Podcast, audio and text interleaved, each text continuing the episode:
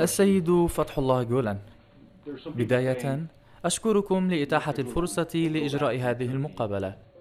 أريد أن أستهل أسئلتي بالسؤال الأول وهو هناك من يتحدثون عن عودتكم إلى تركيا وستكون عودتكم على شاكلة عودة الإمام الخميني إلى إيران في سبعينيات القرن الماضي فهل سيحدث ذلك؟ وإذا أردتم العودة فهل ستعودون قريبا؟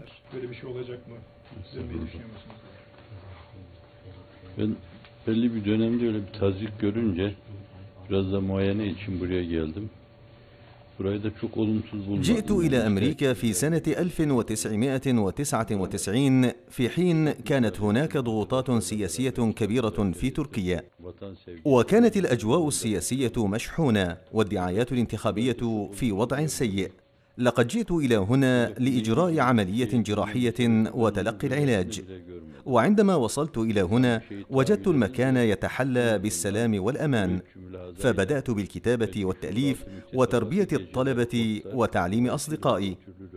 ورغم أني أعتبر الابتعاد عن الوطن كبركان يلتهب في قلبي إلا أنني وجدت المكان هذا يمتاز بالأمان والاستقرار كما تراه بعينك. وفيما يتعلق بالدعايات والتهم التي تتحدث عن عودتي إلى تركيا كما عاد الخميني إلى إيران فإنني لم أفكر بذلك أبدا ولم يراودني هذا التفكير حتى في الأحلام.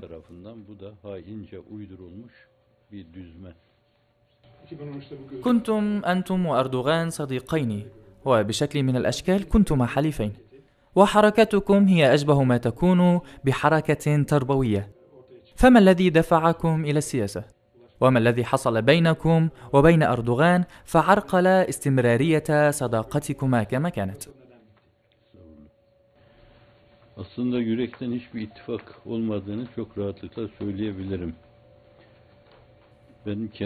الحقيقة لم يكن هناك تحالف بيني وبين أردوغان في شكل تحالف سياسي. وعندما كانوا يحاولون تأسيس حزبهم زارني أردوغان مرة واحدة وأنا تحدثت معه واجتمعت معه مرة أخرى حين كان محافظا لإسطنبول. كنا قد نظمنا آنذاك مباراة خيرية لضحايا البوسنة والهرسك فإني التقيت أردوغان مرة أو مرتين آنذاك. لم يكن هناك أي تحالف بيننا. كان الناس يعتقدون أننا متحالفون. فطبيعة العلاقة بيننا كانت مبنية على الوعود التي تم عليها تأسيس حزبهم. فهم وعدوا بسيادة القانون وتطبيق العدالة ووعدوا باحترام الرأي الآخر ولو كان مخالفا ووعدوا باحترام الحريات الدينية والانفتاح على العالم.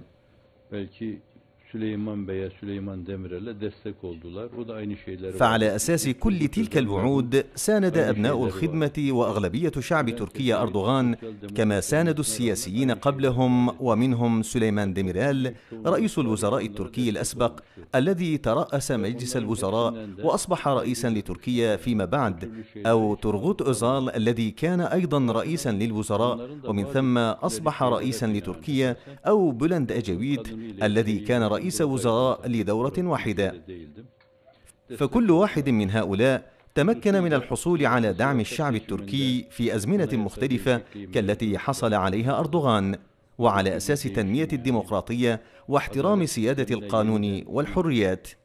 والذي ألاحظه الآن هو أننا لم نرى من أولئك المسؤولين السابقين تلك المعاملة التي نواجهها اليوم من أردوغان. فلم نرى من سليمان ديميرال ولا من بولند اجويد هذا النوع من الابتزاز والقمع الذي يتعرض له المواطنون في تركيا على يد أردوغان. فهذه عبارة عن مجموعة أشياء لم نجربها قط في السابق. حقيقة الأمر أننا كنا داعمين ومساندين لأي إصلاح في الدستور يتم على أساس ديمقراطي فمثلا ساندت التعديل الذي جرى على الدستور عام 2010 وكان الهدف منه إدخال الديمقراطية على النظام القضائي ولكننا لم نؤسس أي حزب سياسي ولم نتصل بأي حزب ولم نجعل من أنفسنا سياسيين. ولكننا وببساطة كنا وما زلنا مدافعين عن الخط الفكري والقيم الرئيسية لنا والتي تتمثل في أربعة أسس رئيسية هي القيم الإنسانية العالمية والسلام العالمي والتعايش ومواجهة الفقر. هذه هي الأسس الرئيسية الأربعة التي تبنيناها ولم نعدل عنها حتى اليوم. لو كنا راغبين في المشاركة الحزبية والمطالبة بمقاعد برلمانية أو مناصب حكومية لفعلنا ذلك لكننا لم نرغب في ذلك أبدا. فهؤلاء هم من وضعوا خريطة البرلمان والتشكيلة الحكومية والدستور بالشكل الذي تمنوه لأنفسهم والعالم يشهد على كل هذا. إنك إذا أردت أن تتحدث عن الانشقاقات والتفرقة فإن أسبابها هي أن أردوغان وحزبه قد عدلوا عن تلك الوعود التي قطعوها على أنفسهم للمواطنين في تركيا. إننا لم نغير موقفنا وقيمنا الرئيسية مطلقا بل هم من نكثوا عهودهم وخالفوا وعودهم وهذا هو السبب في عدم دعمنا لهم. أنتم تتحدثون عن العدالة والاختلاف في الرأي. فهل أنتم على علم بأن تقارير حقوق الإنسان المتعلقة بتركيا تشير إلى أن الآلاف من الكرد راحوا ضحايا؟ وأن آلاف آلاف البلدات والقرى تمت تسويتها مع الأرض لمجرد أنهم يحملون الهوية الكردية؟ وبإمكان القول ليس الكرد هم فقط الضحية. فهناك صحفية أمريكية تقول بأن تركيا أصبحت معتقلا كبيرا للصحفيين. فما هو موقفكم حيال هذا؟ وخصوصا المواطنين الكرد المدنيين والأطفال والنساء ممن ليس لهم أي علاقة بالسياسة. ولكنهم يسقطون ضحايا العمليات العسكرية التي تنفذها حكومة أردوغان Fakirin duruşu öteden beri bellidir yani. Bunlar tasada, kederde, sevinçte hep beraber olmuşuz. لم يتغير رأيي طوال الأعوام الخمسين الماضية فإن كاتب النشيد الوطني التركي حين كتب النشيد قد ذكر اسم صلاح الدين الأيوبي الكردي مع السلطان محمد الفاتح التركي. وإن لنا مع الكرد مواقف واحدة وشاركنا في القتال ضد القوى الغربية في معركة دردنيل كما شاركنا في الحملات ضد الصليبيين وكنا معا في خندق واحد. وإن اسم نور الدين زنجي واسم شيري كوه قد ورد ذكرهما معا في قصيدة واحدة. واحدة وإنني قبل عشرة أعوام أرسلت برقية إلى رئيس الوزراء التركي وكانت عبارة عن طرح فكرة تتضمن عشرة مقترحات على شكل طلب لتحسين ظروف الكرد في مناطق شرقي وجنوبي شرقي تركيا.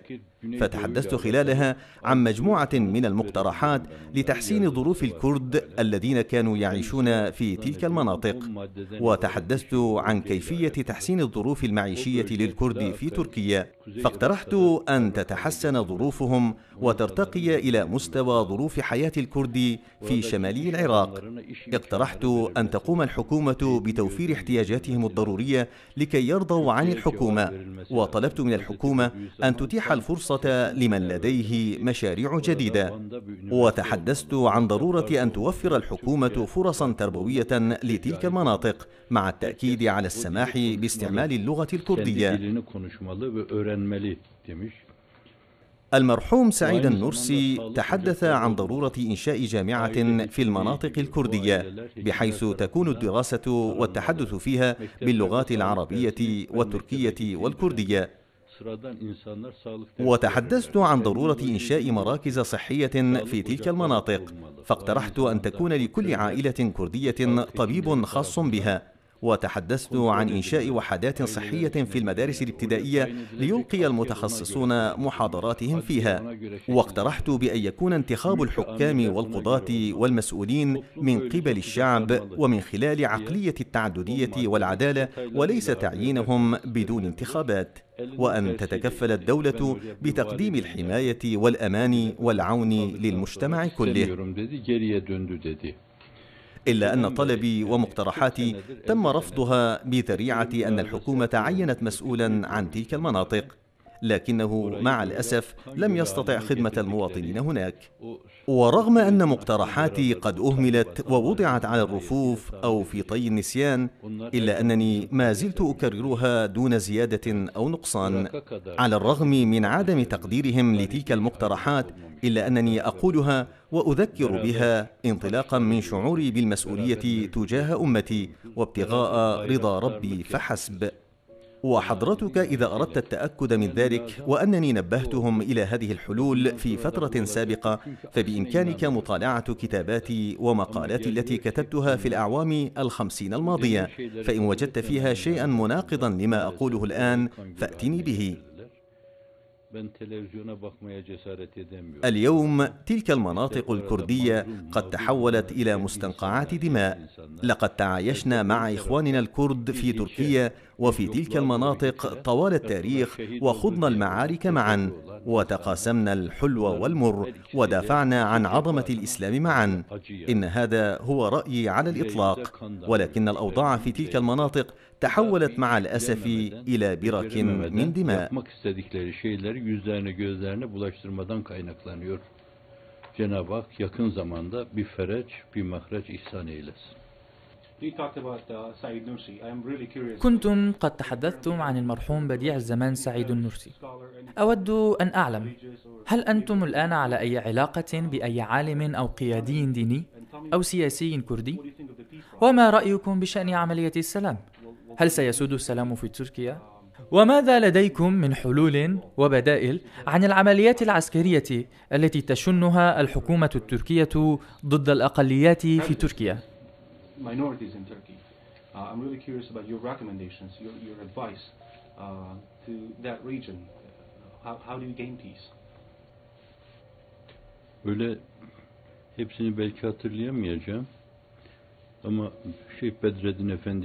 خلال فترة حياتي التي قضيتها في تركيا قابلت أعدادا من علماء الكرد والقادة الدينيين منهم.